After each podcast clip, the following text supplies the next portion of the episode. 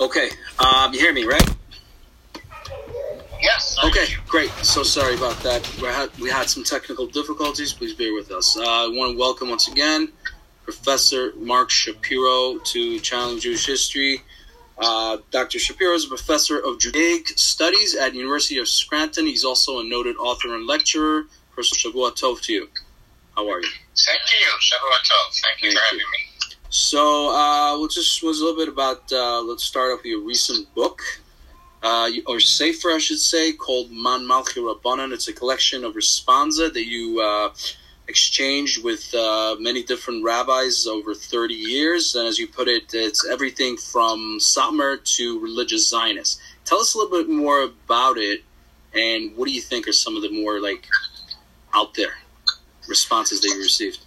Okay, well, uh, I since my youth, I've been very interested in uh, correspondence with uh, big rabbis, and um, I mean, obviously, don't come from the world of the big rabbis, but uh, I started sending letters, and uh, as you mentioned, over all these years, I received uh, many of them appeared in the Sfarim of the authors, and then I decided to put them together. So you have everyone from Rav Aviner and the chief rabbis of Israel to Satmar figures, Rabbi Menashe Klein, and many others. Uh, I'm actually on Torah in Motion. Uh, you can see on YouTube, I've given three classes. It's going to be like a 50 part series in which we're going through uh, the book. And uh, I have a lot of people online listening to it. Apparently, they find it interesting, I think perhaps because the questions are not run of the mill questions.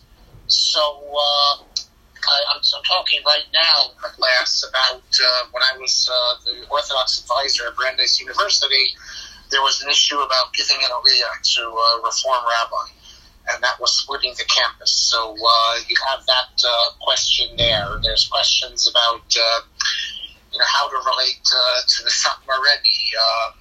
Questions about uh, issues dealing with women, such as women uh, saying Kiddush in a group of uh, Orthodox and non-Orthodox, and uh, just the, the range of issues on halacha, and also hashkafic matters dealing with the state of Israel, Sephardic or Ashkenazic Jews when they're together, uh, getting letters from Rav Avram Yosef or Isaac Yosef an Ashkenazi. Uh, um, become a Sephardi, as it were, and take on all those practices. So uh, it's really a range of unusual questions, not run of the mill, but uh, uh, if people are interested, they can pur- certainly purchase it.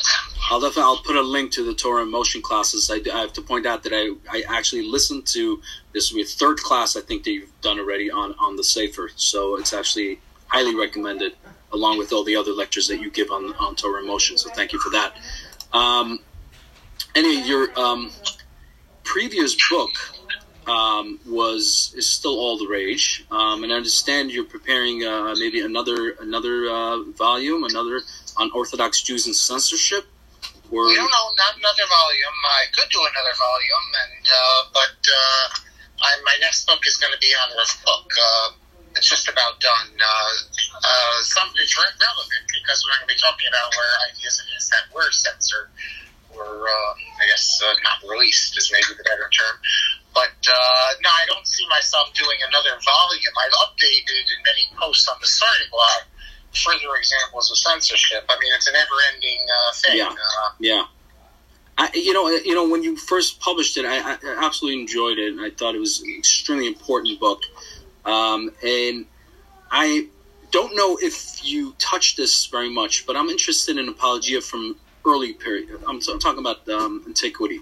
Uh, so I came across something that just you know, Josephus and Philo sometimes sort of I would say obfuscate the truth in order to make Jews look better. Especially Josephus does that in one case in Contra Apionem. He, he talks about the laws of usury uh, of ribi and lending on interest, and he says basically uh, he omits the fact that uh, usury is okay for Gentiles, but but not for Jews, in order Yeah. to not make us look. Uh, you know what I mean? Like these things are old. Well, I mean, the whole his whole uh, history, of course, is also designed to make the Jews uh, look good. So Yeah. uh, that would be uh, in line with that as well. So, um, um, one of my readers, Yechiel Goldrash, asks uh, if you ever consider the political ramifications of the Orthodox world when you explore and publicize your scholarly findings. uh, what would be the uh, political ramifications? And these political ramifications, Jew, non-Jew, or uh, internal Jewish? Uh, both. Let's uh, let's do both, if possible. Not sure. Well, um, I mean, I'm not sure uh, what I've written about has any relevance to the larger political question of Jew, non-Jew. Um, really, I don't even consider in terms of Jews themselves. I'm just trying to write academic works which I find interesting, but uh, I'm not sure why uh, revealing the truth would uh, a negative uh, impact. I would think uh, one thing we've learned in recent years is that uh, these sorts of things actually have a positive impact. You can't keep things under wraps for too long, and eventually they get out, things are bad. Unless we're dealing with extreme cases. So, for instance, I I would not be the one, for instance, to write an article, an expose on, let's say, say, Rabbi Avigdor Miller and his views of race relations. I, I don't think that necessarily would be positive. But, uh, you know, if someone uh, were to write it, it's not like this information is hidden, it's out there.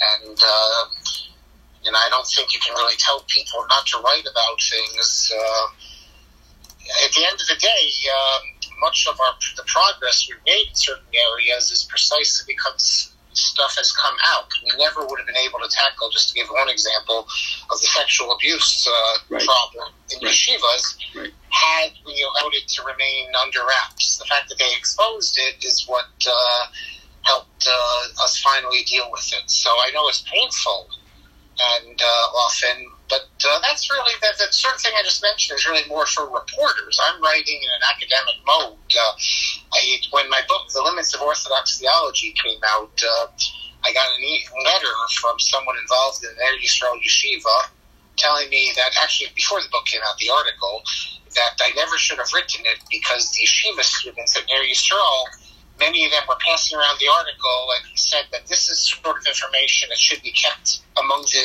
elites. On the wraps, yeah. Not let the masses know about it. Now, granted, we're talking mm-hmm. about Yeshiva students here, right. not the masses. So I said to him, I'm writing and I can't help it if your uh, students are reading it. So I don't really.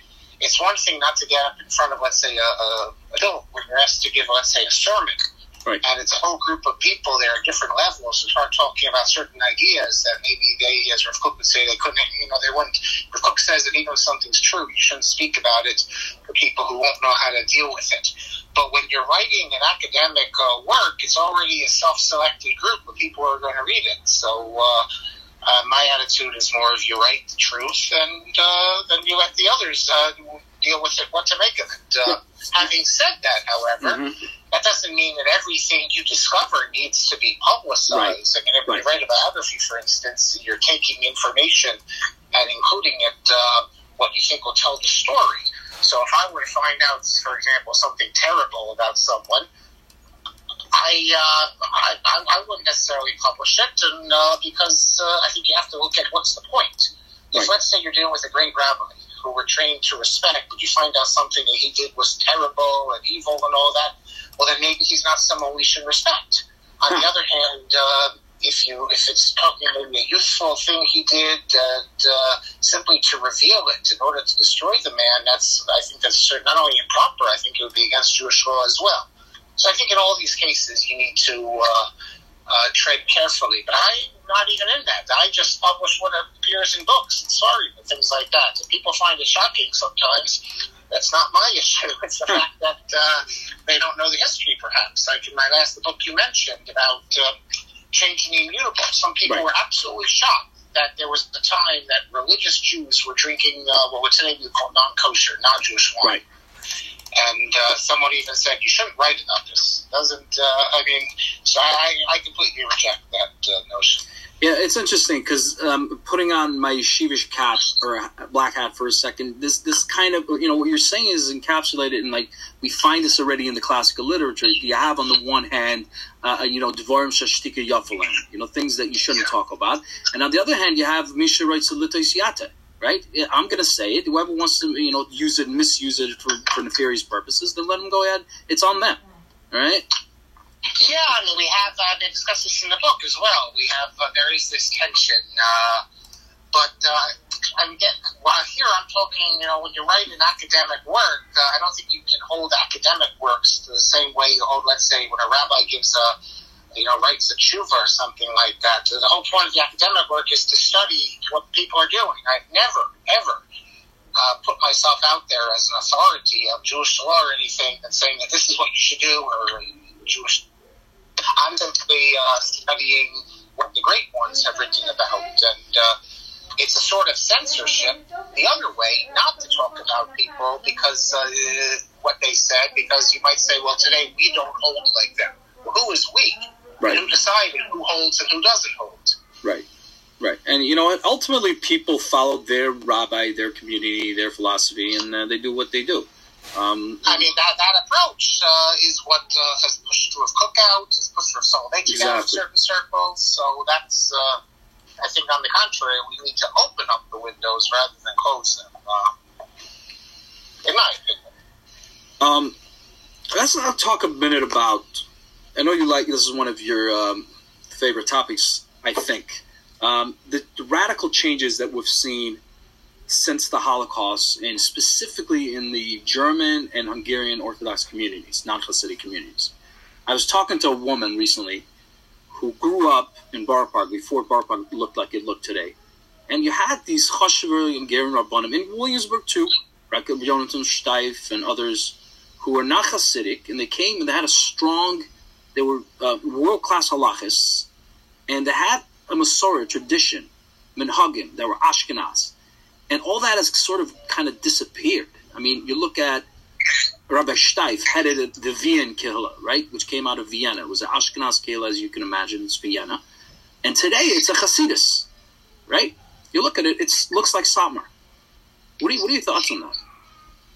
Well, that's, that's happened also uh, in all these. Nitra, all of them. That, uh, you mentioned, um, you know, the Hungarian Orthodox. You had uh, uh, there was a uh, community, it's called Gerolau, yeah. descendants of, and uh, that became uh, a Hasidus. There's nothing yes. with Hasidus. This is descendant of the Chasam Sofer, and all exactly. of a sudden he becomes an Admor, and it's treated like an Admor. He's the only Admor. Though they still daven Ashkenaz. Ashkenaz. They still daven Nosach Ashkenaz. That's one of the things they retain. They do minhag, a yeah, lot of minhag. the only thing they yeah. retained. But right. uh, it's sign of the uh, the triumph of Hasidus. Uh, uh, Papa. Papa was not a Hasidus in... Um, in Hungary. No, it wasn't. It, Neither was Satmar. Neither was. well, Satmar came. I mean, already in Europe, he had, he was in Satmar, and well, it was only Rabbi Joel Teitelbaum in Satmar. Uh, by the way, there was uh, people don't realize this. There was two Kehilos in Satmar. Satmar was established Balkan yeah. Also, right. and then you had the Orthodox. So he created a Hasidus there. It's a sign of, for some reason, this Hungarian uh, Chasam Sofer Orthodoxy was not able to hold on. It lost out to the Hasidic world. And in general, the yeshiva world as a whole has yeah. uh, was put under pressure by the Hasidic world. Uh, if you go into Lakewood today, for instance, it seems that pretty much everyone uh, does an upshare. So I was oh, yeah. informed by one of my friends there. And uh, this is this would have been unimaginable, uh, you know, 50, even 50 years ago, that the Litvish people would be doing this sort of thing.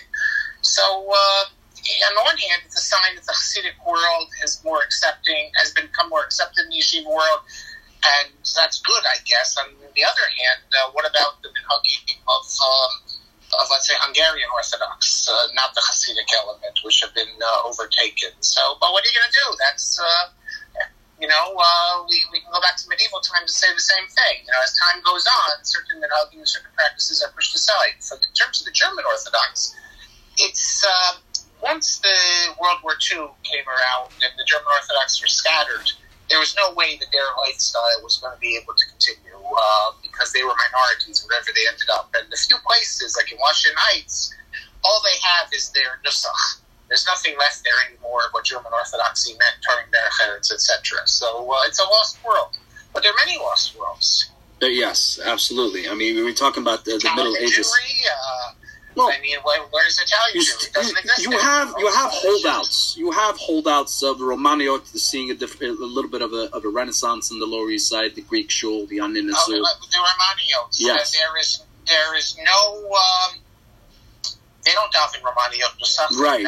They daven the uh, the uh, Rabbi Disola pool siddur. I heard. Yeah.